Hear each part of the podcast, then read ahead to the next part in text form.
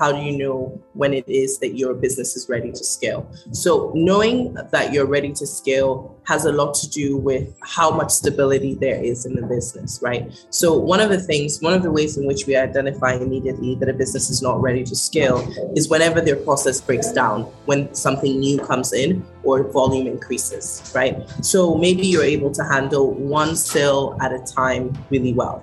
But the moment sometimes you have like let's say three or four or five everything breaks down. Everybody's haywire everybody's phone is ringing nobody your business is not ready to scale right?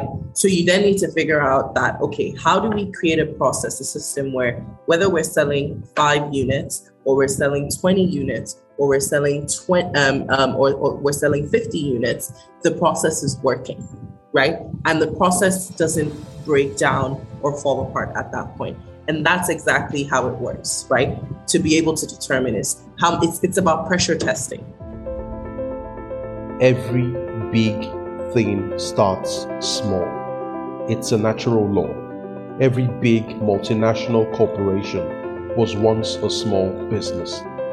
Welcome to the Smallstarter Business Podcast, a unique podcast for practical tips and advice to help you start grow, or turn around your business. Hello, and welcome to another exciting episode of the Smallstarter Business Podcast. I am your host, John Paul Iwuoha. In today's episode, we're going to be talking about growth, and growth is very important for anybody who runs a business. I've never seen, or I've hardly seen, uh, a business owner who starts a business with one customer and wants to remain with one customer. The trend is that people want to grow. From having one customer, you want three customers, five customers, 10 customers, 50. You get the drift, right? So growth is always on the mind of um, a business owner. It's always on the mind of an entrepreneur. How do I scale out this thing I started in my bedroom, at the back of my house, in my garage? How do I make it into something bigger, into something that is in one location, a big headquarters, in several locations, in several countries? across the world, right? So growth is that's constant um, in the minds of um, anybody who runs a business. And to discuss growth, um, this episode is a sneak peek into our private community, the insiders. So we had this session last year, right? And um, we invited an expert, and um, you're going to listen to her shortly. She shared some very interesting nuggets about how to grow a business. Particularly, she explains why growth is is um, elusive for entrepreneurs because many business owners work very hard. They put in their time, their effort, their blood, their sweat but they don't tend to see the commensurate results on the other end, right? Um, she talks about why this is.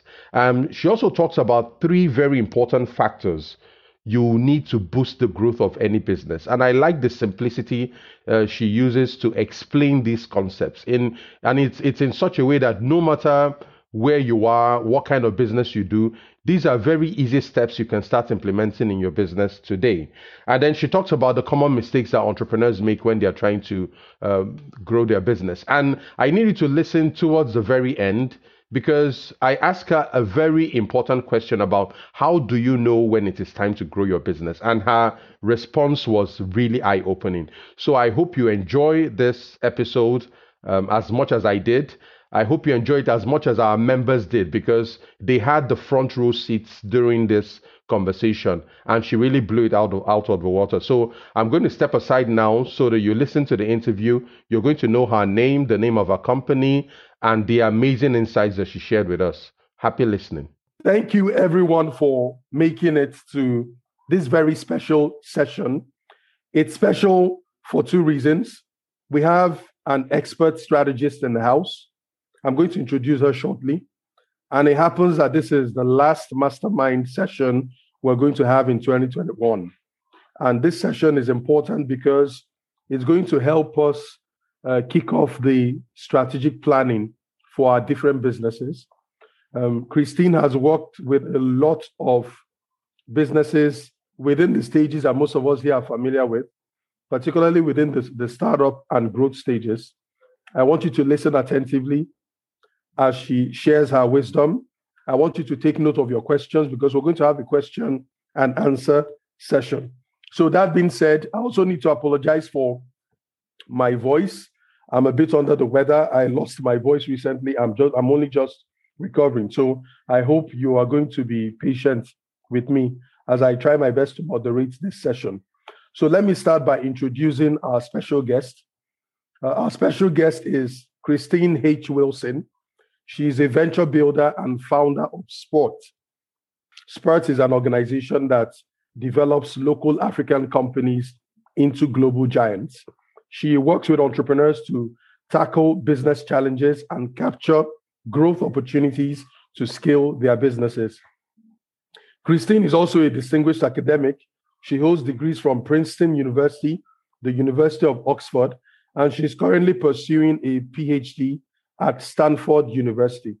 So she has agreed to um, be with us for three uh, private sessions. So this is the first part in a three part series.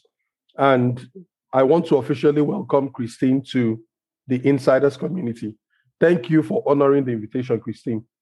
Perfect. I actually struggled to unmute there. Uh, thank you so much, John. Shall, shall I have my video on? What's the, the protocol here? Yes, yes, yes, because there'll be a video um, file for this session. So, yes, awesome. that will help. Yeah. I wasn't I wasn't sure if I should. So um, yeah, it was all. But yeah, um, I'm really excited to be here. Good to meet everybody um, that's on this call, and I'm I'm happy for this call to go in um, you know whatever ways uh, most helpful. Uh, to to recap what John Paul said, um, I'm Kristin. Uh, I love to go by Kristin, and I run a company called Spurt, and what we do, so Spurt is basically short for growth spurt. Um, and what we do at Spurt is essentially try to uh, help companies to get to that growth spurt or to navigate that growth spurt. So we uh, don't work with huge companies, right? Once you sort of like come through your growth spurt, um, you know, we're good and we hand you off to the next set of experts. So you can kind of think about Spurt like pediatricians, right? So, um, and you're looking for any kind of support. Really, we are sector agnostic. We are, in that sense, stage agnostic as well. Um, we're able to provide support the way that our business is designed at Spurt is essentially to make sure that we are meeting our um, company leaders and entrepreneurs at their point of need. We have, uh, since the very inception of the business, uh, operated a remote business, which means that we're able to service clients, um, you know, all over the continent. We we are an Africa-focused business, so what that means is that whether you are operating a business in South Africa or in Malawi or in Cameroon or in Ghana, um, we're able to provide our services to you, um, you know, at the same high quality and at the same level. So I'm really excited to be here, and I'm happy to answer any questions and to provide any support that's useful. Splendid. So um, we usually like to start with an icebreaker question. We want to connect to the human on the other side, mm-hmm. and one one of our favorite questions is, "What is one interesting thing about you that most people don't know?"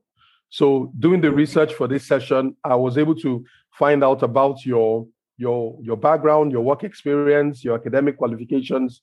But is there something that's interesting that we need to know that most people don't know?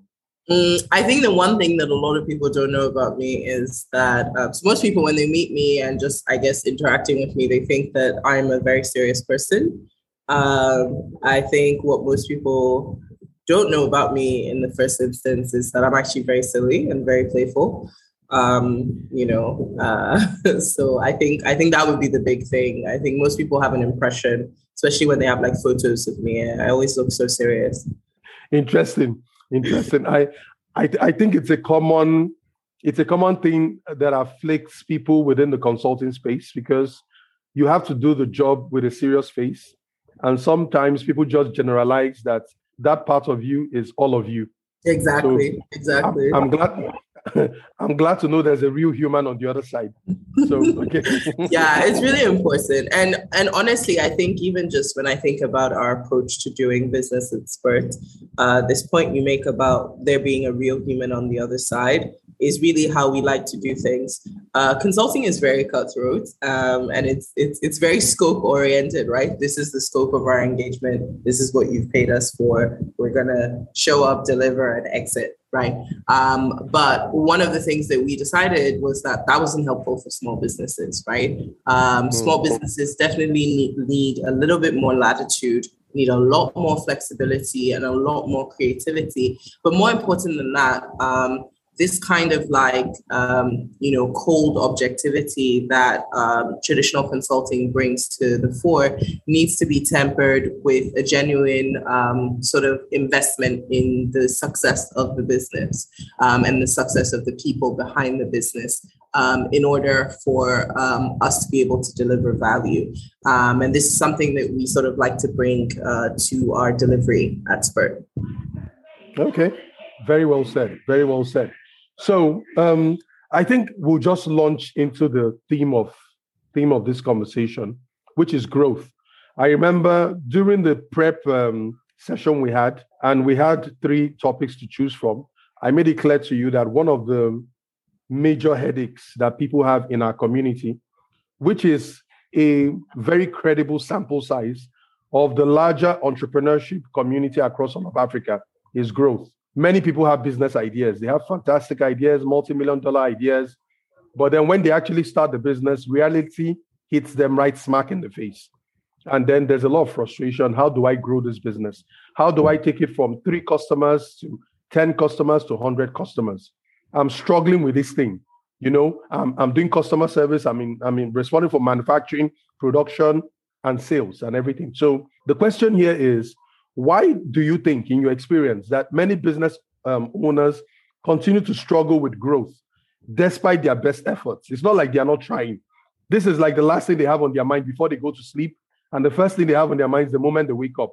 So, why is it that despite all the hustle and all the attempts, growth kind of remains elusive for many entrepreneurs in Africa? So I think I, I think uh, there's three reasons, right? Um, and I, I think also in order, really. Um, I think it's talent, uh, capital, and then process. So um, I think talent is a huge barrier to growth in this part of the world um, because, in my experience working with small businesses, um, I see that there's a lot of um, inefficiencies in, in talent management. So you've got companies that are too big, right, for what it is that they're trying to achieve, um, and companies that are too small also for what it is that they're trying to achieve. And then you've also got companies that have the wrong people doing the wrong thing or the right people doing the wrong thing. Um, and so, just generally, these inefficiencies around talent management, I think, are a huge part of, um, in terms of if we're talking about barriers to growth for a business, I think that's a huge part, right? Who do you have on your team, and are they doing what they should be doing on your team? Should they even be on your team in the first place? Should somebody else be on your team? Um, that's really, really important. And I think in small business, and especially small business on the continent, it's very, very easy to get that wrong and it's very very hard. In a small business everybody knows each other. It's such a small team. Sometimes it's family. Sometimes it's close friends that you're working with. So it's really really difficult to sort of get that talent part of the equation right. Um, the second thing, right? So I think also just then in order of concern is capital. Um, I think it is wildly difficult for uh, small businesses to access capital um, in in a real way, right? So um, one of the things I'm constantly struck by is there's always like competitions and government programs and grants and things. But when you sort of look into the nitty gritty of like, where's this capital going? It's not going to small businesses. Maybe it's going into some big organization that says they work with small businesses. And then maybe what ends up getting trickled down to that business is 5,000 naira or 10,000 naira, or it's training, right? Or, um, you know, it's um, um, resources or something, right? But sometimes, really, a business just needs cold hard capital, right? They need working capital. And so, when there's like this over preponderance of programs or initiatives that want to, you know, resource small businesses, but don't actually want to put, you know, capital in there, um, give them cash flow, that's a huge issue because cash flow is king, right? Most businesses, uh, most small businesses on the continent, most businesses on the continent are FMCG businesses, and FMCG businesses are cash flow businesses. So you just you need to put capital in there, and it, it can't just be good advice or um, you know moral support or you know whatever the like bring the cold hard cash, right? Um, thank you for your special advisor, but can we also have capital to pay our workers, pay our suppliers, um, you know, pay our vendors, and so on and so forth. So um, that's um, item number two. Um, and then item number three is processes, right? We do a lot of things by instinct. Um, I think entrepreneurship in in this part of the world is not just a matter of like oh i have a cool idea i want to see how it goes right in on this part of the world it's like i need to pay school fees i need to pay rent i need to take care of my family i need to feed myself um, and so, because it's coming from an instinctive place of need fulfillment, um, we do a lot of things by instinct. We do a lot of things. Um, but the problem is that instinct is good. I think um, good business people need good instincts um, in order to thrive. But you also need process, right? Process is the critical key to unlocking scale, right? And so, you can actually do pretty well in a small business with very poor process, right? Um, because if you have good instincts and you have you know good cash flow and reasonable talent you'll be okay right the business will survive um, and it will you know work as a subsistence business. But the moment you're trying to unlock scale the moment you're trying to grow the moment you're trying to replicate what you're doing um, for more than five or ten you know uh, more than a small number of people really if you don't have good process it kind of all falls apart. Um, and so that's sort of like where process comes in um, allowing this kind of like replicability um, and um, learning and moving um, past uh, your mistakes. So, so those would be my three things. Um, it would be talent, capital, and then process. Okay, so I would want to put you on the spot and say, because I, I find entrepreneurs are very practical people. When you mm. give them three options, they ask you, which one should I do now? And I already have a bias for one of the options in that list.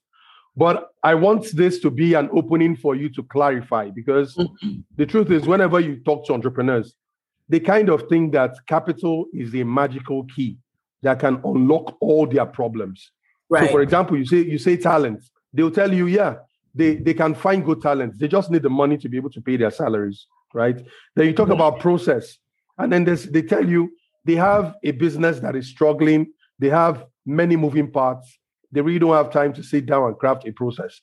Mm-hmm. But if they mm-hmm. had enough capital, they will buy time and then create the processes. So Process. then I ask you, yeah, of these three, if you have to choose one, if you have to prioritize, which of these three do you think an entrepreneur should focus on and get off their list while they focus on the others?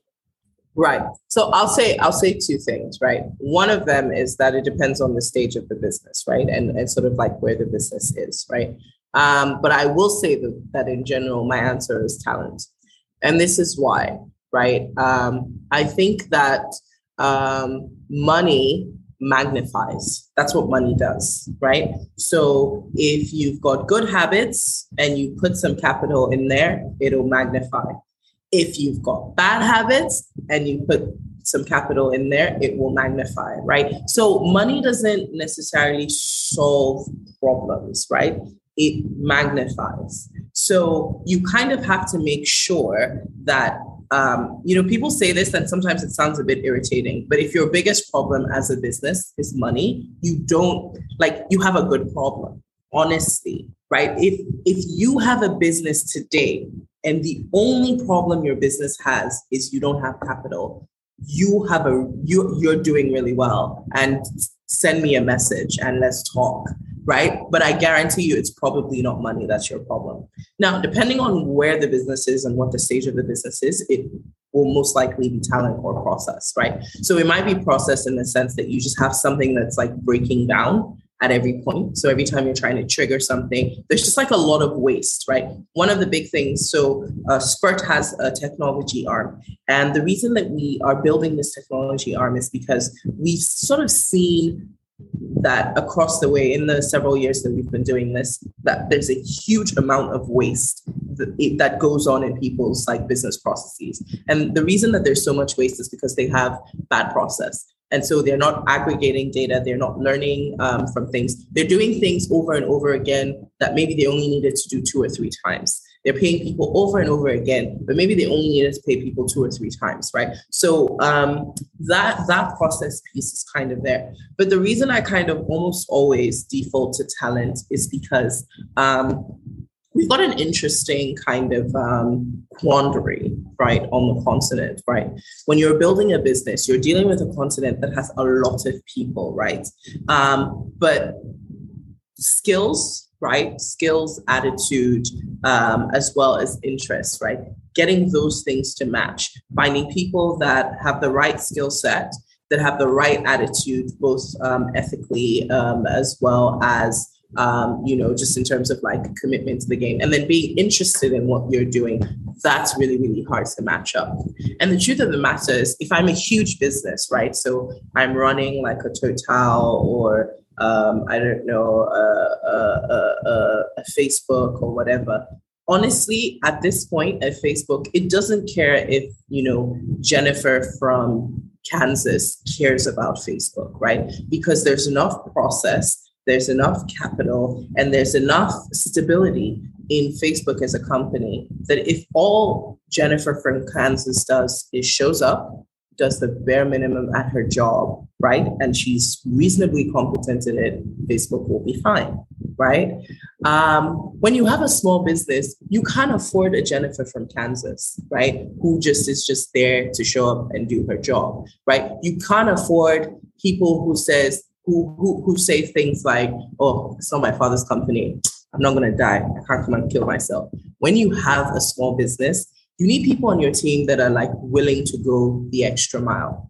You need people who don't just do things because they can, but they do things because they thought a step or two ahead, right? And they're like, actually, this is right for my business, or this is right for the business. So maybe you have a small shop, right? And you sell provisions, right? you maybe you don't have an inventory management system in place, but it's a small shop.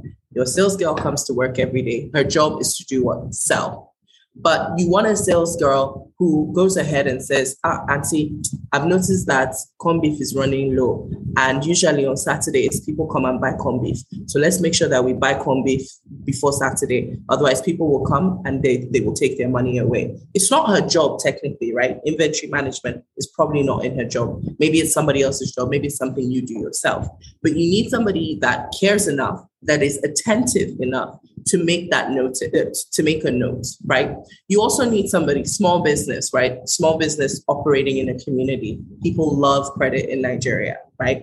And there's people that are good creditors and bad, um, there are good debtors and people that are bad de- debtors typically your salespeople are the people who know those people, right? They're the people who know, okay, if I give this guy, maybe this guy was supposed to give me uh, 5,400 Naira, but he only had 5,000 Naira. I should give him the product for 5,000 because I know he will come back for that 400 Naira. Whereas there's somebody else that'll say, ah, no, I, I don't have this 2K, please give it to me, I'll come back.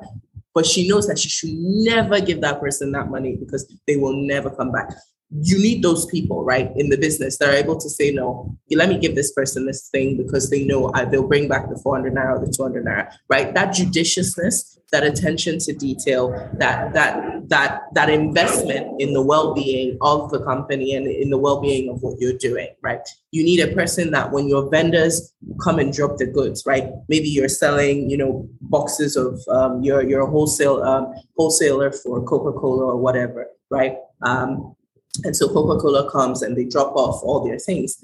And maybe the guys on the road, one of, you know, you see all those trucks on the road, they fall off the side and the guys pack it up, right? So maybe a few of the ones that they delivered, um, you know, were damaged. You need a salesperson that's going to tell those truck drivers, no, no, no, not this one. Don't drop these ones here. These ones are damaged. Give me ones that are not damaged. It's going to make those uh, note of those things to you. It's going to alert you so that you know that, okay, maybe you don't have the right inventory and so on and so forth. But if you have people that are just doing their jobs, right? People who are even barely competent, right? Because now I was even talking about like above and beyond, right? But now let's even talk about the, the other case, which is people that can't even do their jobs, right? People that have no competence whatsoever and are just going to bungle their way through your business.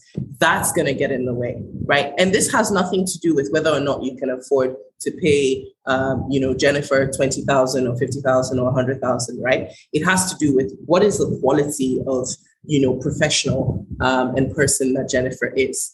And should she be in your business in the first place? So that's why for me, talent is always the first place. Hmm, okay. So it appears you've made a very strong case for talent. Now, I know how some of my people will come back, which is it's often said that the unemployment rate in Africa is very high. Mm-hmm. But the problem we see on the ground is that people, many young people, are not ready to work. And then even when they come to work, they just, it's like they walk to rule. They just, they want to show up and be paid for showing up. They don't want to be paid. They don't want to think. Yeah, I think that's that's the buzzword there. They don't want to think. They just want to show up and get paid. From Absolutely. what you're saying, what you're saying is the kind of people you need to grow and scale a business are more or less thinkers, not mm-hmm. the kind of people it's not my job description, it's not my job. Now, mm-hmm. it's it, it's not my father's company. You were very right on that one. There's that whole, you know, why should I give in more? It's not my father's company, it's not my company. Now, you're talking about a job market where the real um, talented people are actually quite scarce, even though you have a large pool of unemployed people. And yeah. what you're saying now is that small and mid-sized businesses and the entrepreneurs on this in, in this session mm-hmm. also have to compete against the banks, the yeah. telcos, and mm-hmm. the big companies for mm-hmm. these same kind of people. Right? Yeah. So what is these talented people are saying, what's in it for me? And Absolutely. what they're looking at is, I know beyond money, what's the salary? They're thinking of, I, I want to be part of a prestigious organization, an organization that when I tell people I work at this organization, they're not going to ask me things like, what do you actually do? You know, I notice that with entrepreneurs. Entrepreneurs have to explain themselves when we introduce. But somebody shows up and says, I work at ExxonMobil or I work at this bank. And mm-hmm. the conversation just moves on to other things. They don't ask, so, what does the company actually do, or something like that? So, even on that level, it's a non financial incentive. But even right. on that level, small businesses cannot compete. We cannot offer the big brands, the prestigious workplaces, the flashy, popular companies, right? So, what exactly can we offer to somebody who knows that they are a value talent, mm-hmm. such that they will prefer to stick with us, the small company, and not run off to one of the big companies? Right. So there's a couple of things I want to say there, right? And and you're absolutely right, right? So one of them, and, and, let me take this from two angles, right? So let me take this from the point of view of the small company, right? What what do you do? So there's a term that is actually increasingly becoming popular. It's called employer branding, right? And this idea is basically, you know, how attractive are you as an employer, right? How much do people want to say I work at this? And this is something that people in the sort of startup world focus a lot on, right? They spend a lot of time, new business, they don't have a single customer, they haven't generated an ounce of revenue, right? But and and really, what should businesses do? A real what a business should do is generate revenue, right? Um, but startups that are pre-revenue, not doing anything as far as real business is concerned, invest a lot in employer branding because they understand this talent conundrum, right? They understand that people want to work at places where they're proud to say they work at right? So you've got all these pompous people excited to say that they work at companies that don't make money, right? As as an entrepreneur myself and as a business person, when I look at a lot of startups that are, you know, really popular and I'm like, yeah, but you don't make any money, right? You don't actually have any paying customers. Right. And when push comes to shove, when the rubber meets the road, that's what a company needs to do and do well right? But employer branding, because the thing is that, is that human human experience is extremely um, subjective, right? And it's extremely volatile. So even though these sort of like cold hard facts, like are you bringing revenue in? Do you have customers? How many customers? And so on and so forth. Even though in principle those things should matter, in practice, what actually happens is that people care about other things more right? Um, have people heard of this company? Are people excited about this company? Do people think good things, right? One of the things that happens, so we run a business where we work with a lot of consultants, right? One of some of the things that our consultants do when we bring them clients is they go and Google the client, the, the founder that we're, we're saying that we want them to work with because they want to know, uh, is this somebody that I should be working with or no, right? That's, that's the truth, right? We do a lot of work with freelancers and freelancers want to know, am I going to get paid? Right? Is this somebody that if I say, okay, I worked on your project, it's going to work out for me in my next project? And this is all sort of tied to this question around employer branding. So, yes, you're hustling, you're trying to put food on the table, you're trying to generate that revenue, you're trying to sign that contract, you're trying to bring in those suppliers, bring in that material, but don't neglect employer branding don't forget to make sure that your place of business is a place where people, young, talented people, want to work. So coming to the other side of this, which is how do you keep, how do you bring in this talent? So people who are, you know, extremely talented, people who are going to go above and beyond, right? Um, it's actually not in their interest to go work at ExxonMobil or Facebook or you know some really really large companies because they're not going to be able to do interesting work, right? They're going to spend most of their time collecting coffee, dropping off papers, uh, proofreading documents. Um, or maybe even staying up all night but not getting credit, right? Because that's the nature of big companies. So typically, young, ambitious people who are talented are excited about work that actually allows them, you know, to be a big fish in a small pond, right? Um, and that's what small businesses are. They're small ponds, right? But you have to make sure that you've positioned yourself as enough of a attractive small pond where they can in fact because like you said they want to feel good and they want to feel big and they want to feel important right?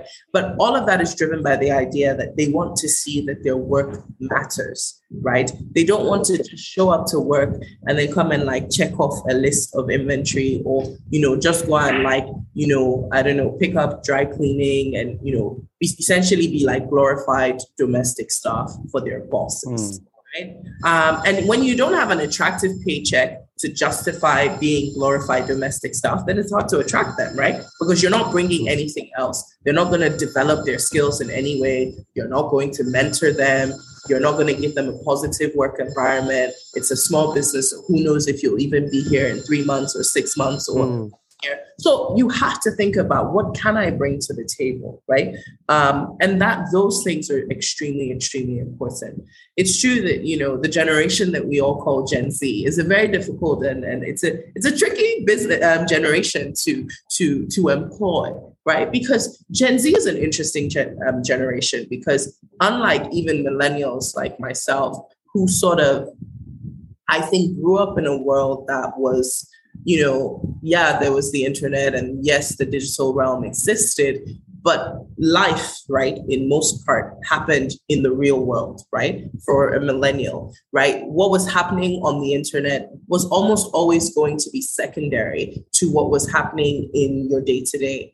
As a Gen Z, it's not true. Things happening on the internet are just as substantial, are just as commercially relevant as things happening in your real life, as it were. So there, that that barrier, right, between the digital, right, um, and the, the the the the real is not quite as tangible for Gen Z, right? You know, that's why I say I, I don't know if you guys have ever heard the expression "pics or it didn't happen," right? If you don't have pictures, if it's not on the internet, if it's not on Twitter, if your company is not on Twitter, if your company is not on Instagram, like, is it even really a real company, right? Like, because that barrier, right, doesn't quite exist for Gen Z in that same way, right? Now, you know, if you're a millennial growing up in, in on the continent in Africa, your experience is actually going to be really different from like a millennial growing up in New York or in London or in Singapore. But the truth of the matter is, a Gen Z growing up in Lagos, watching the same things, having the same arguments, chatting to Elon Musk, in the same way that a Gen Z in Singapore is doing. So there's just so much like, so even though they live in Nigeria, right? And technically you are thinking, get your head screwed on straight, right? You're not in New York, you're not in Singapore, you know, even though they live in Nigeria and you think that their, their worldview should really be shaped by the reality of what's on the streets. People are unemployed, people are hungry, our country is poor, right? There's not a lot of opportunity. And so the opportunities that come to you, you should seize them and work hard. They're not seeing it that way because they know that what can they do? They can go on Baidu, they can go on all these different platforms and they can make money. They can buy NFTs, they can buy Bitcoin, they can become influencers, they can go and have surgery and take nice pictures. Like this, they've, they've got so many options created by this digital world. And it's true that it might not work for most of them, right? But there's a kind of like um, it's it's too close, right? It feels like too much of a real option that they're not going to take your real job with real responsibilities that isn't really exciting and that's hard. It's hard to manage people like that right? And that's that's something that um, for instance as a business we think a lot about right, with with talent management and how we support um, we do a lot of hiring support for our clients. And this is some of the stuff that we help them to to navigate in the process right? How do you work with um, a workforce like this right? Um, but at the end of the day it's a negotiation there's certainly certain kinds of people you should just let go of right? Those people are going to waste your time and waste your resources. But there is definitely on the part of entrepreneurship adjustment that needs to happen to be able to attract that right talent. So I think you made a very strong case for for talent and then how to navigate the the nuances and the challenges around working with the Gen Z generation, which happens to have the major chunk of the of the labor pool, right? Now, in light of everything you've talked about so far, I'm thinking we have a business owned by somebody on this call, and the person is facing challenges of growth. Now, I know you've already mentioned the talent, capital, and processes, but is there any rule of thumb, any framework, any formula or process that you typically use when you work with clients like this? So somebody shows up to you and says, I, I, my business is not growing. I want it to grow. Can you talk us through your thought process and how that works? Right. Um, so we always have a kind of like forensic process, right? Um, and that forensic process is we're sort of looking through all the elements of business, right? So there's a basic question we ask, right, for us, which is um, what does your business do, right? So what is what is the problem that your business is solving, and who is it who is it solving it for? And we look to make sure that there's a match right? So if you say that your business is providing, I don't know, pencils, right? And we say, okay, so who's your business trying to, who, who needs pencils, right? And you say, oh, okay, we sell our pencils to um, to store owners, right? Um, um, to make sure that the business, and we say, okay, is this the most effective way? Like, is, is who needs pencils most? Is, uh, is, is should you really maybe be selling pencils to these store owners? Is there a different way to approach your business, right? Could you maybe be selling pencils directly to schools? Right? Could you maybe be selling pencils to, um, you know, distributors of schools or investors of schools? What makes sense, right? How do we much, much, much more closely match what your business says it does, right? The solution that your business is offering. How do we match it to who actually has the problem? because it's very, very hard to collect money from people when you're not solving their problem, right? So that's one of the first things we do in our forensic analysis is just saying, like, is there a proper match of solution to problem? Then the second thing that we look at is um, who's doing this work, right? So who's on the team? Right? And how well are they able to do that work, right? So you literally go person by person by person on the team, do that analysis and say, is this actually the right person to be on the team? This is something that a lot of businesses had to learn how to do during COVID, right? Because especially for our sort of like small and medium, not the micro businesses that are maybe like three or four people, but those businesses that were like 10 to 25 people. Those guys had to think when the pandemic first hit, who do I really need to stay? Who do I need to let go? Right? Because when businesses had to lock down, shut down, a lot of people had to make really, really hard calls. And they had to do this work and say, okay, actually, no, I need to keep this person, but I need to let this person go. Some businesses made a commitment and said, we're not firing anybody right? And so then the next thing that they had to do is figure out, okay, now how do we make this business work?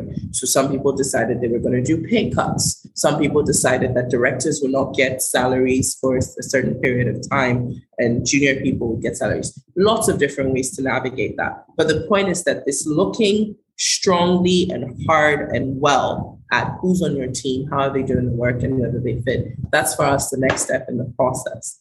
Then the third step in the process for us is sort of saying, okay, so we've we've looked and we've seen whether there's proper alignment between the solution being provided and who actually has the problem. We've also looked at who's delivering this solution to these people. Um, and then the last thing that we look at, um, and we always look at the hardest problem to solve, is we say, is there some behavior in the sort of client base, in the people who have the problem that needs to be changed, right? Because then maybe that's the last thing. And so maybe there's a way in which you need to reorient your solution or reorient your client so that they can actually better be better users right? This is something that for instance apple as a company is very very good at right? Apple is constantly remaking us in its own image right? So who knew you needed an ipad before apple told you you needed one and now people are like, oh my God, I need to replace my iPad. Like, really, is that a real problem? It's not really, right? But Apple as a company is good at that. And just generally, good entrepreneurs, good businesses are good at shaping clients. But for us, it's it's it's like the third tier of thing because really there's so much need and there's so many issues and challenges that if you get those first two things right, typically you can start to unlock growth right? But obviously, to be able to get to right, Apple's going to be probably the first three trillion um, valuation company in the world because you that, that it's that extra third step, right? That extra third step of creating clients, creating behavior, unlocking behavior. But usually, that third third step is not really needed um, to be able to at least unlock that first um, or second layer of growth. That's that, that's fine. Fair fair enough.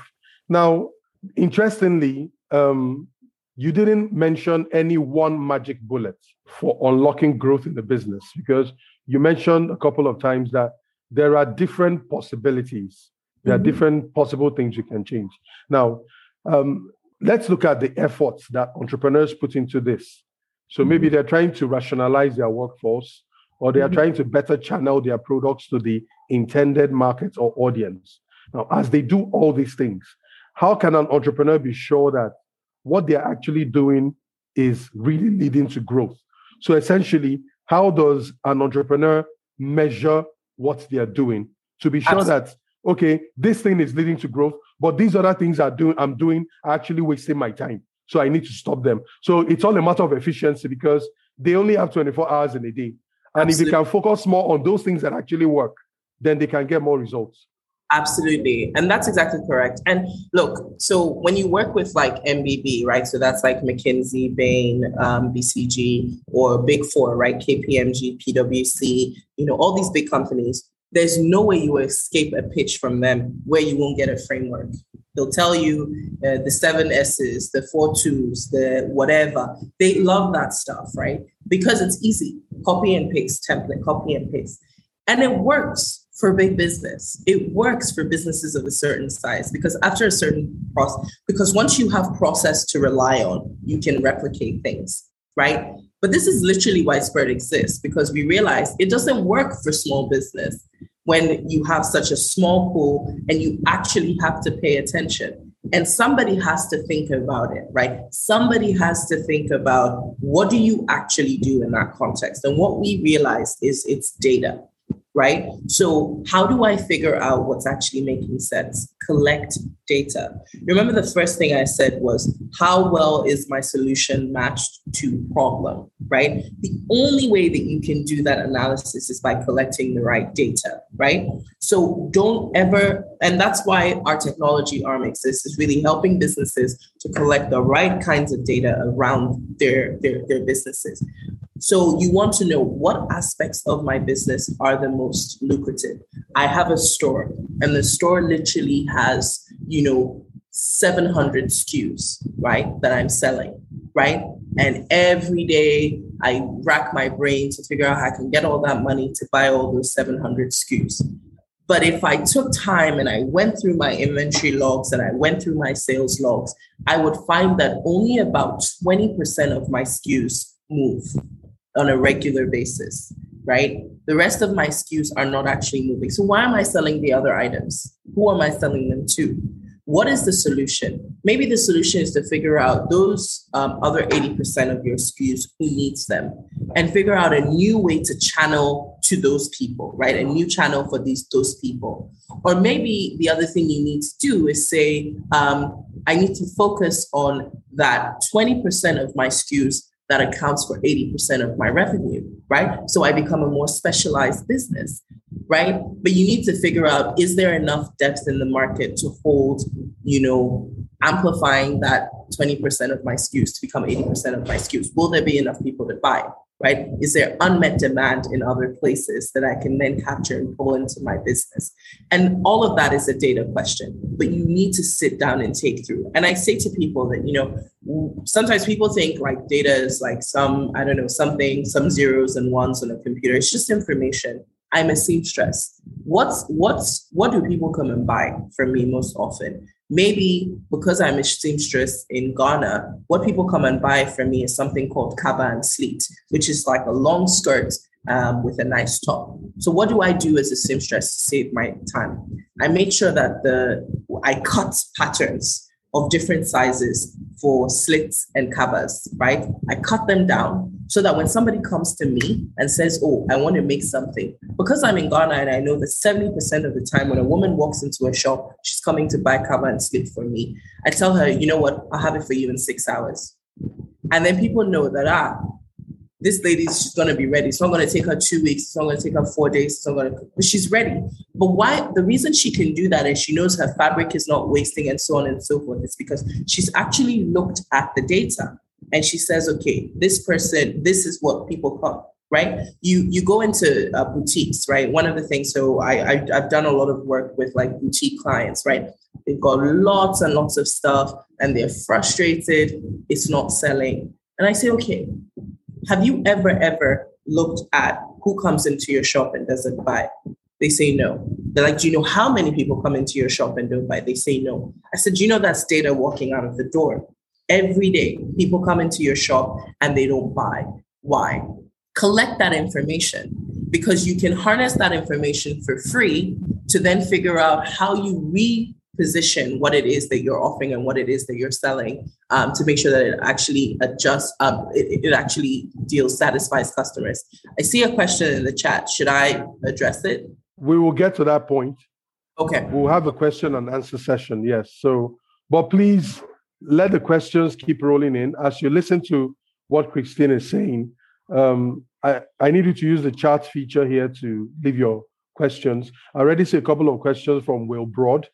Um, mm-hmm. They are one of our members from Uganda. They are the business is about providing affordable housing, but it targets women, particularly single mothers. So I think when we get to the question and answer session, we will we will deal with that. So it appears we have about 15 more minutes before mm-hmm. we get to that point. And I want I want you to bring all of this together by giving us, you know, like a real life example or case study of a client you've had the typical problem was they just want to grow. They are facing challenges with growth. And then when your paths crossed with this business, what happened? Mm-hmm. How did you come through for the business and for the entrepreneur? What changed? How did you do it? And what were the lessons you learned? Absolutely. Um, okay, so I'll tell you about a client we had. Um, they had a business, right? So service business where they were offering sort of like after school lessons to kids right? Um, and so, you know, you drop your kid off and maybe they'll do like a pottery class or they'll do a painting class or something, right? But it wasn't growing, right? And especially with more and more the internet age, people had other things that they wanted their kids to be doing. Maybe they've started enrolling them in computer science lessons or they've started. Um, and so they were like, look, the business is kind of stagnated, right? There's those people that have sort of stuck with us throughout their age. So maybe their kids were in year one, year two, and now their kids are in year five, year six. And they've sort of just stuck with us because they like it and they like our teams. But we want to see growth, right? So what we did for the business was this question that I, I told you that we always sort of ask, which is this matching of problem to solution. And we said, okay, so your business, your business is a solution, right? Fundamentally, that's what a business is. We hope your business is not a problem, right? So what is that solution? If they said, oh, they're creating creative outlets for kids, they want them to be confident, they want them to, you know, not be idle, um, and to have things to do. Well, you're competing with the internet, you're competing with other kinds of skills. Um, so that's the problem, right? Is that the solution that you're offering, people don't quite feel like this is necessarily the best way to do it. And so we then had to ask, right, like, where else, who else has this problem, right, that your solution is supposed to address? And where do you find them?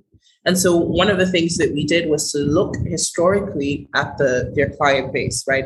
People that had come maybe for just one lesson, as well as people that had come in for uh, maybe repeated, but then had not come back, as well as people who had stayed.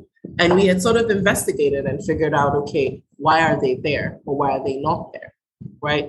And we started to we heard a lot right? We learned so much from from these parents about the things that we're interested.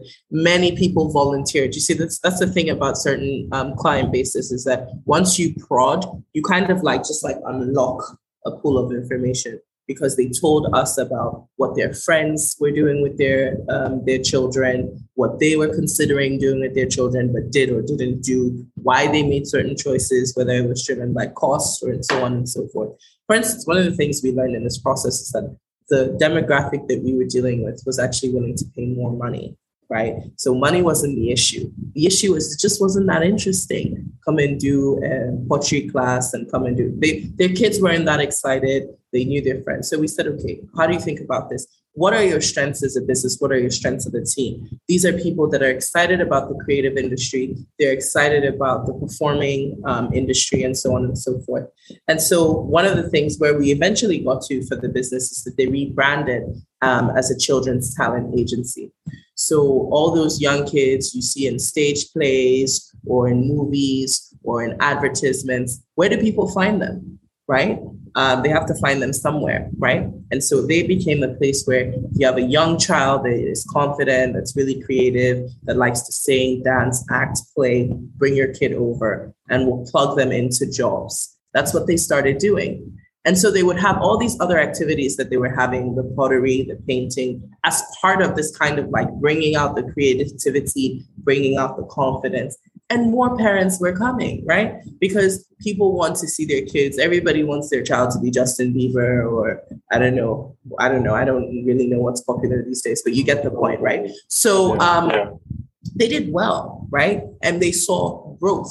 They even got to a point they had wait lists. They're figuring out like now they're like planning a carnival with like, you know, uh, foreign agencies. Like but this is what happens when you leverage data, right? When you say, who am I solving a problem for apparently? And what do they really think about what I'm doing?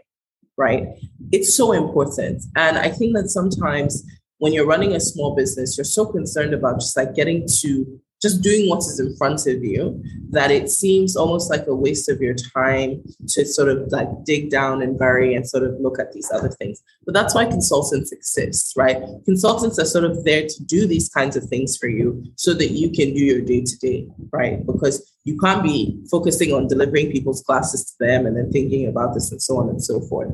Um, but that for me is like one example. I think that I, I'm, I'm, you know, I could give of like a business that we supported um, and how how we help them to think about um, repositioning their value proposition. That that's a great example because it's not a it's not a traditional example. One would have thought you would say something about uh, manufacturing, and but nothing is lovelier than you know, company that's trying to do creative work with kids. Mm-hmm. And I think what I really like is how you reinterpreted what value means for the customer. Because yeah. essentially they didn't change most of the things they were doing.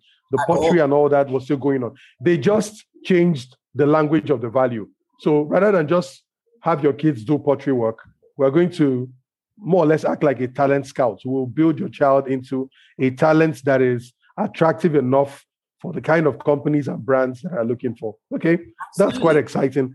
Okay, so b- before I take the questions, I just want to ask. Um, I have a penchant for asking about mistakes because I think um, if you look at how many of us are groomed in the conventional school system, the mm. clear rule is you should not fail.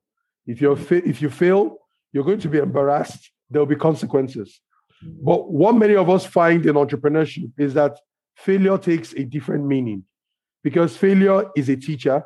You learn more from your mistakes than you do from your successes, right? Mm-hmm. So I like to ask about mistakes. What are the most common mistakes you notice that entrepreneurs make as they try to put in their best efforts to grow their company? So they're putting their time, their energy, but you can clearly see, given the benefit of your experience and expertise, that you know these things are mistakes. They're actually going to ruin you more than they can help you. So I think there's two things that I see um, entrepreneurs do over and over again. One of them is not collaborating with other entrepreneurs. As a small business, right? you you kind of have to think about your power as being in numbers right? You cannot, for instance, negotiate with, um, you know, other. Um, you can't negotiate with other um, um, like bigger. You can't you can't offer more competitive pricing, more competitive payment terms than a big business, right? So maybe you are selling, I don't know, bread, right? Your bread is delicious, right? Big business that I have a big bakery, I can say, okay, I'll put my bread in ShopRite. ShopRite can pay me every 30 days or even 60 days, and I have the cash flow. You, your small business, you need ShopRite to pay you every week, right? So there are just certain things that you can't do when you have a small business, right? Because of um, your scale. But this is where collaboration comes in. For instance, I'll, I'll, tell you some work we did over during the pandemic. We were working with um, medical, with um, small hospitals who were being creamed by big hospitals. They were not getting any PPE, right? Why? Because the big guys, they go in, they place all the big orders. Um, and they um, you know they go ahead and there's nothing left for the small guys. Here's what we did right? So we essentially encouraged them um, to collaborate. So all the hospitals those small little clinics that um, you know are part of these um, um, you know little that we're not refusing to work with uh, together um, essentially what they did was they took um, all of their orders grouped their orders um, and then what did they now have? They had a huge order that was able to compete. They had a huge client base, um, and they were able to then place their orders to get the PPE in. PPE in. Just generally, this kind of collaboration is something that I don't see enough in small businesses. And it's how small businesses in other parts of the um, world, in Asia, you know, in the US, how they thrive. They figure out where is it that um, they can sort of like band together and get better terms for themselves. But there's almost like a, you know i won't survive or you know i have to go it on my own or if i don't do this by myself um, and other people find out maybe they'll find out like my secret sauce. Like one of the things that I, I often see is like people think they have some secret sauce right? Some secret idea. Execution is that secret sauce like forgets whatever like execution. If you are a superior executor, you will win nine times out of 10. So collaborating with somebody doesn't cost you anything. Most times you actually gain something. Okay. So um, I think you just hit the nail right on the head. And the syndrome you talked about is, I think, in my observation, is quite much more prevalent within Africa. You see somebody who just has an idea and you're trying to help the person make sense of it and they're telling you um, i can't i can't say much about this idea because you're going to steal my idea. That's one thing i see. The second one is somebody shows up and then says you know this new product that is really popular i was the first person who had the idea three years ago. And i'm like nobody cares nobody cares the idea first. Yeah nobody the person cares. The person people care about is the person who has the real product or the real service on the market that's exactly. what matters, you know? Yeah. Exactly. So yeah and, and and and that's that's a thing that i think with small businesses people need to recognize execution wins all the time i mean look at this un- unfortunate situation that blew up on twitter with um, Norebase and um, i forget the other company Sidebrief right these mm-hmm. two companies sort of said you know there's been some infringement of ip Now, what's going to happen, right, is hopefully, I mean, they'll figure it out in the court of law and they'll figure out. But at the end of the day, right, um, what matters is who's able to get to market, who's able to get in front of customers. Because unfortunately, regardless of who's right or who's wrong, a customer just says, who's serving my need, right? Who's mm. serving my and they give their money to whoever is serving their need. Um, and so people who are like, oh my God, I can't talk about it. It's so secret. And it's just, it's, it's a mind blowing idea. There's so many mind blowing ideas, right? You know, I always say like, whenever, I mean, I, I lived in, in the US, you're walking through the subway and you're just hearing all these beautiful artists, beautiful music. Why aren't they Beyonce? Why aren't they Mariah Carey? Why aren't they? They're, they're talented. They sing just as well, sometimes even better. It's about opportunity and execution, right? Who gets in the door and who's able to execute. Um, so yeah, I agree. People need to let go of that. Okay. So we I, I must tell you that you did very, very, very well with your time management. We just have about uh, two minutes to go because normally I give a full hour to the to the special guest, and I think we've really squeezed out as much value as is possible from from the one hour. So what I'm going to do now is to look in the comment section and then um, read out some of the comments there, so you can you can start to address them. Now, this is the business I talked about earlier. Um, it's called Smart Havens Africa. I happen to be on the advisory board of this company. I am very familiar with their growth story. They started from nothing from as far back as 2017 or so. And so far, they've raised a lot of money, but it's not even the money that captivates me. It's what they've been able to do with exposure. So, one of the founders was a runner up for the um, Africa Prize for Engineering Innovation. Mm-hmm. That is a prize by the Royal Academy of Engineering in the UK.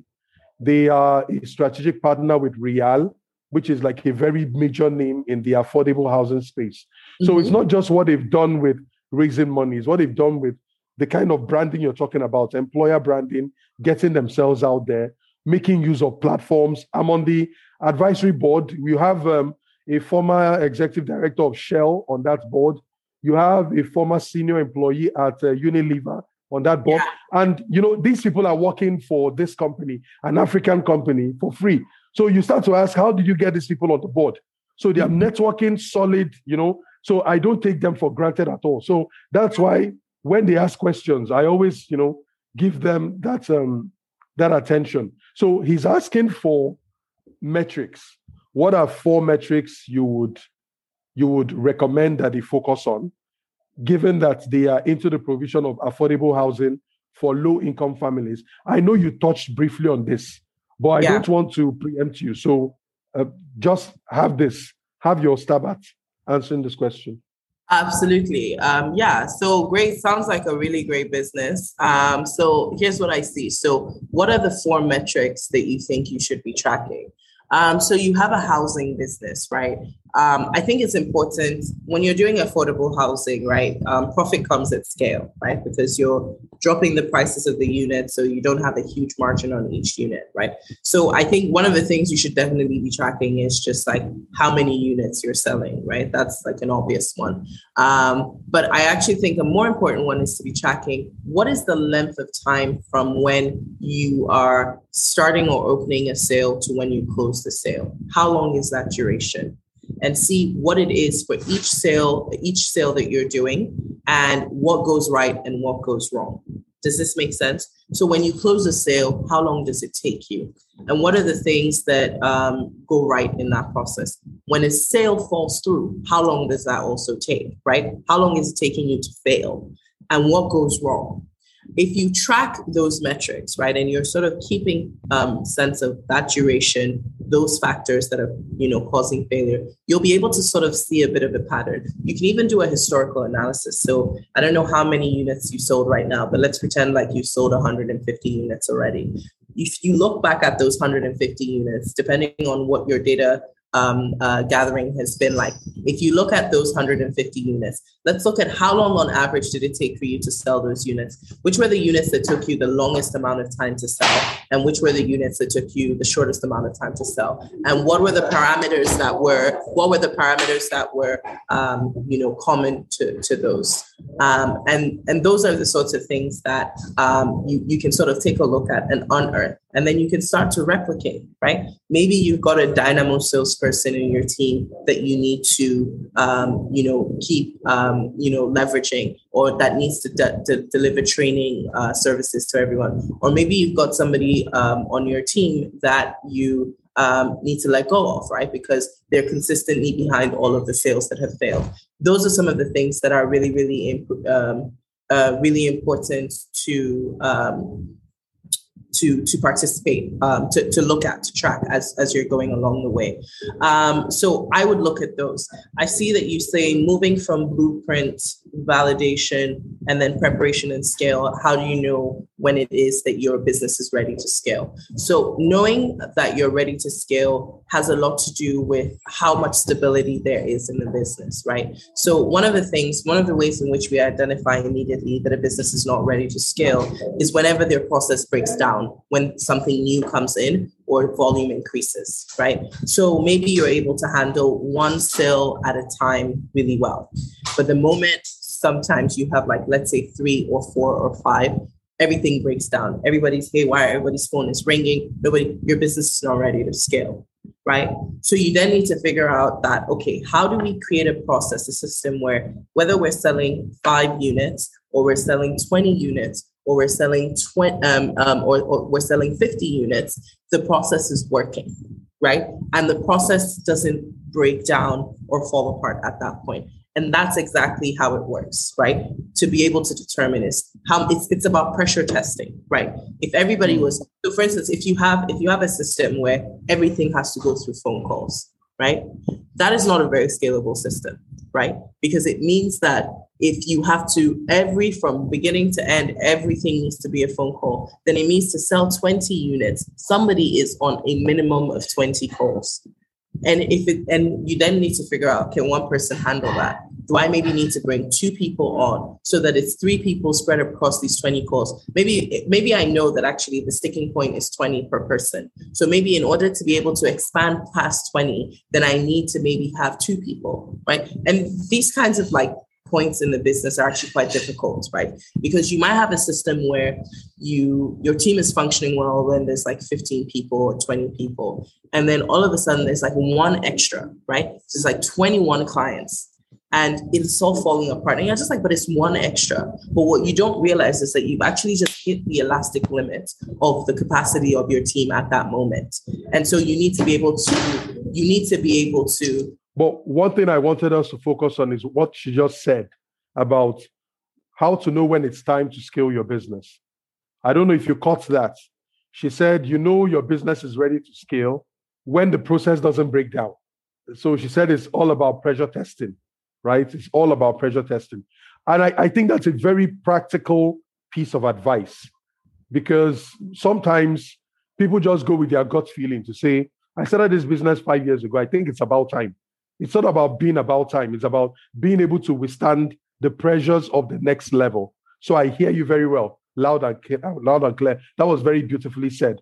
So let's see. Um, I now want to move into the outro um, segment, and then before we learn about how our members can follow through, um, this session is private and exclusive to the members of the Insiders, and then afterwards it will be shared with the listeners of the podcast. So at this point, the question is if you weren't doing what you're doing right now, and from your voice, from the way you talk about it, this is something you are clearly very passionate about, right? But let's imagine an alternate universe where you couldn't do what you're doing right now. Mm-hmm. What do you think you'll be doing? I'd be a baby girl. but you can't be a baby girl forever. Who said? You, you will have to grow at some point. No, no. Um, I'm, I'm, I, I love, uh, you know, sort of like the creative arts and creative work. So something that we also do. Um, I would, I, I, I write, um, and I paint. Um, so I would just do that instead. Oh, okay. I would just do that instead. Wow, yeah. write and paint. Interesting. I I came across a close friend that I've always known for being a hard-nosed lawyer. Mm-hmm. And then mm-hmm. I didn't know that he painted. And I saw his works of art. I'm like, is it possible? So yeah. it's quite remarkable what people can do.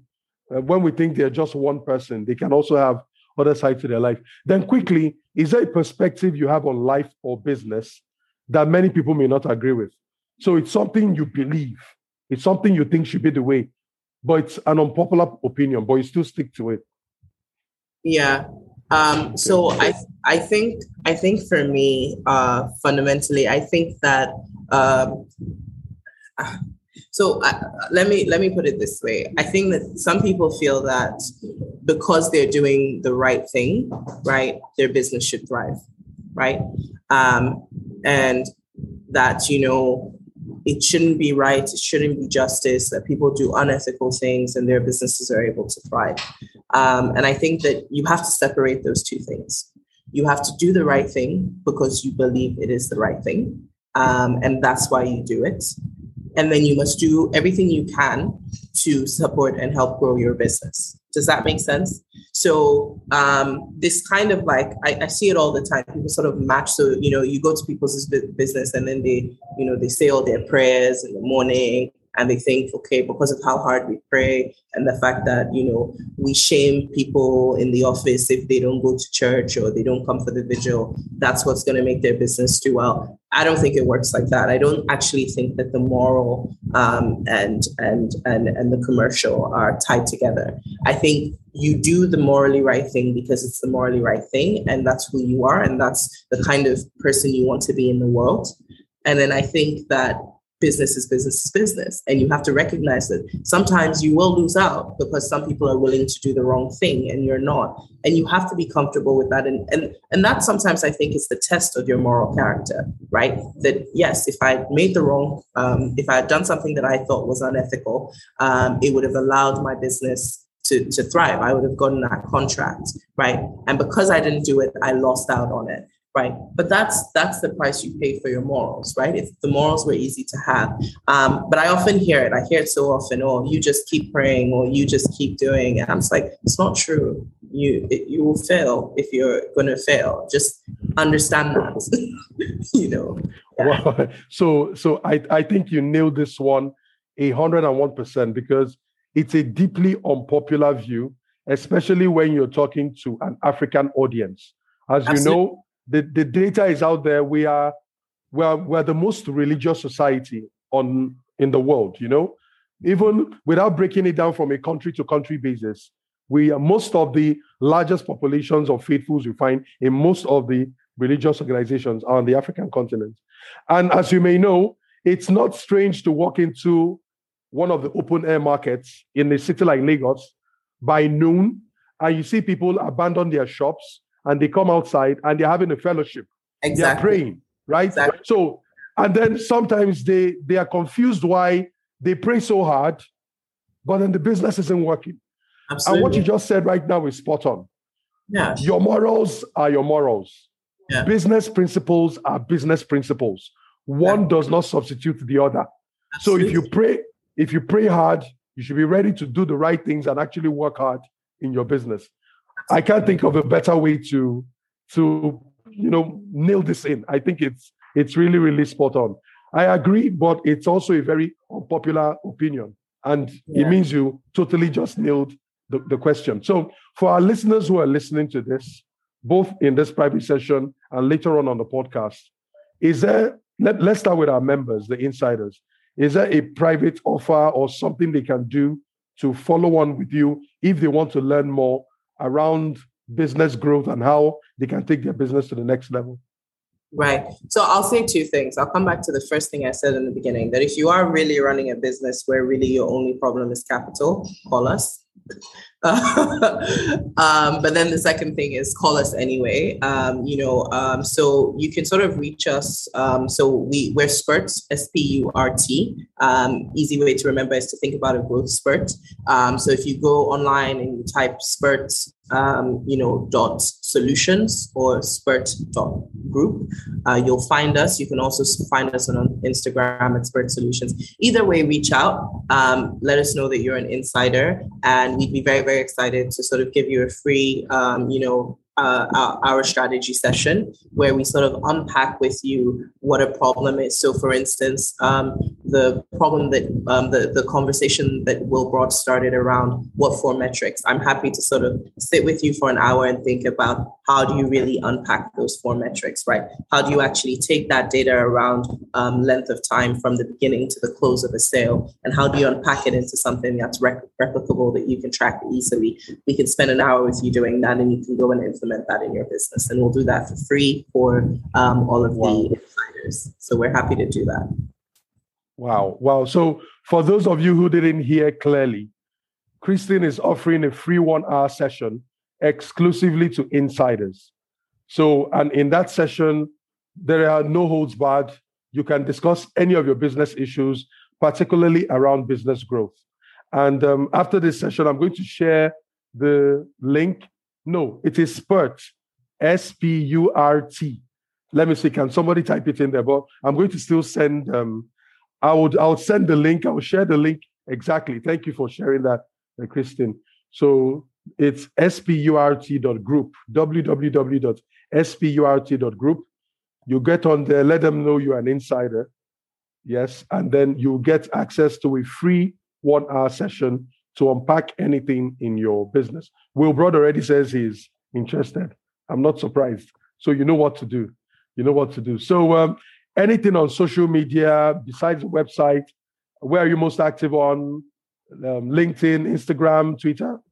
We are active on all of them. So on LinkedIn, on Instagram, um, on Twitter. Um, my colleague Toby is actually on the call as well. And he's actually the person you'll be interacting with if you reached out to us on any social media, actually. So we're, we're active. Just hit, hit, hit us up. Um, we're very, very happy to help. We do this work because we think it's important and we think it's critical to um, unlo- unlocking success for the continent. So we, we'd be very excited to connect with you and your businesses.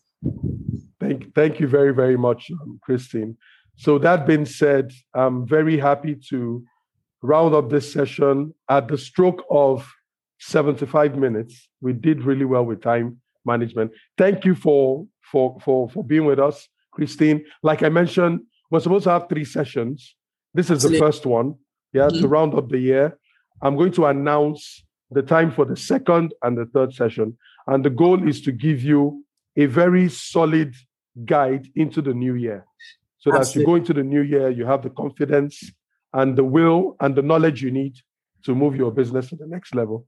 Christine, any last words?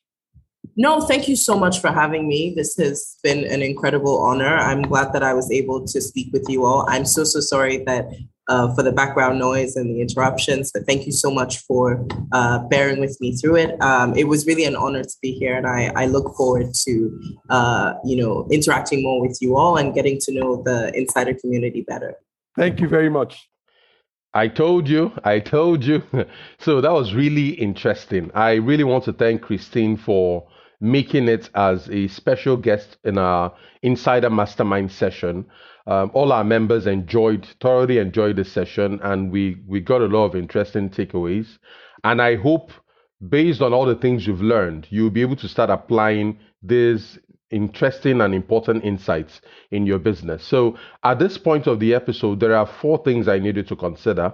The very first is to join the Insiders Program. So, this is an example of the kind of quality of experts, of the kind of insights that we enjoy in our private community. So, the Insiders is a private community of entrepreneurs from over 20 plus countries who are different stages of building their business, who are building businesses in different industries. We come together to share ideas, our experiences. We come together to network. It's a virtual network. So, we're doing this all over the internet, and then we meet once a month on Zoom to you know benefit from sessions like this. So if you've been listening to the Smallstarter business podcast and you want to transition from passive listener into an active player right the insiders community is exactly what you need. And to learn more about the insiders to learn about what it's about and what we do check out check out the insiders at smallstarter.com slash insiders smallstarter.com slash insiders. The second thing i need you to do is to tell your friends about the Smallstarter business podcast. If i'm not mistaken this should be the 81st episode. So we've done over 80 plus episodes. There are a lot of fantastic things you can learn on this podcast because we cover a wide range of topics. And I tend to focus on those topics that give entrepreneurs sleepless nights, those topics that make them uncomfortable, that trouble them, that are always bugging their minds, right? So we cover things like how to raise money, how to hire the right people, how to become a better leader, how to improve your sales, you know, all sorts of things around strategy and business problems and stuff like that. So I'm sure your friends are really going to thank you a lot if you let if you let them know about the Smallstarter Business Podcast. All you have to tell them is check out the Smallstarter Business Podcast. They Google it. Once they Google it, is the first result out there, and then they can take it through from there. They can either listen on the website or listen via any of the apps. It could be Google Podcasts, Apple Podcasts, Stitcher, you know, Spotify, any of them, right? Now, the third thing I want you to um, keep in mind, you know, after listening to this episode, is to give us a five star review, right? If you have enjoyed the Smallstarter Business Podcast, and I hope this is not the first episode you're listening to. If you've been listening to us for quite a while, you want to give us a pat on the back, you want to say thank you, the best way to say thank you is to give us a five star review. A five star review does two things. First, it's going to make me really happy, yes? And then the second is it's going to make us rank better and higher on the podcast directory. So we become more visible to people who are looking for podcasts around business, doing business in Africa, and um, and things like that. And then the fourth thing, which is something I've been missing out on quite a while, is that you know between the time you're waiting for our weekly episodes, right? I always share interesting, amazing stuff on social media. I'm most active on LinkedIn, and then there's a Facebook group. So on LinkedIn, you can Google, you can search for me, John Paul Iwuoha. It's going to bring you up to my uh, to my page. I have over 800,000 plus followers on LinkedIn. And that is evidence of how much they enjoy the things I post and stuff like that. So, LinkedIn from Mondays to Fridays, I always post very eye opening, thoughtful, uh, thought provoking stuff. You're really going to enjoy it. So, on LinkedIn, search for John Paul Iwuoha. And then on Facebook, we have a Smallstarter business club group.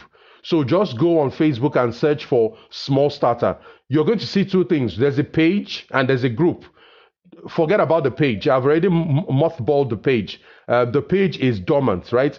Sign up for the group. And within the group, there, we share a lot of interesting posts. And there are a lot of conversations going on. People ask questions. I'm able to answer. You're going to learn a wide range of things. So don't forget, uh, you don't have to always wait for the episode, uh, for the podcast episodes, which are only released once a week. Between the episodes, I share amazing stuff on LinkedIn, and in our Facebook group. So I'm hoping you can check out. Don't forget the Facebook group is um, facebook.com slash group slash smallstarter, or you can just search for the business club Smallstarter on Facebook and it's going to send you to the group. So on to the very next episode. I I hope you stay safe. Um, this episode is being released um, the second week of January. So you have the whole year ahead of you. And I'm looking forward to blowing your minds encouraging you, inspiring you, challenging you, teaching you, informing you for the rest of this year. I promise it's going to be an amazing ride. Cheers. Bye bye. I hope you enjoyed this episode of the Smallstarter Business Podcast. To take our free business courses or join one of our signature programs for special entrepreneurs like you, head over to smallstarter.com to join our private community. See you inside.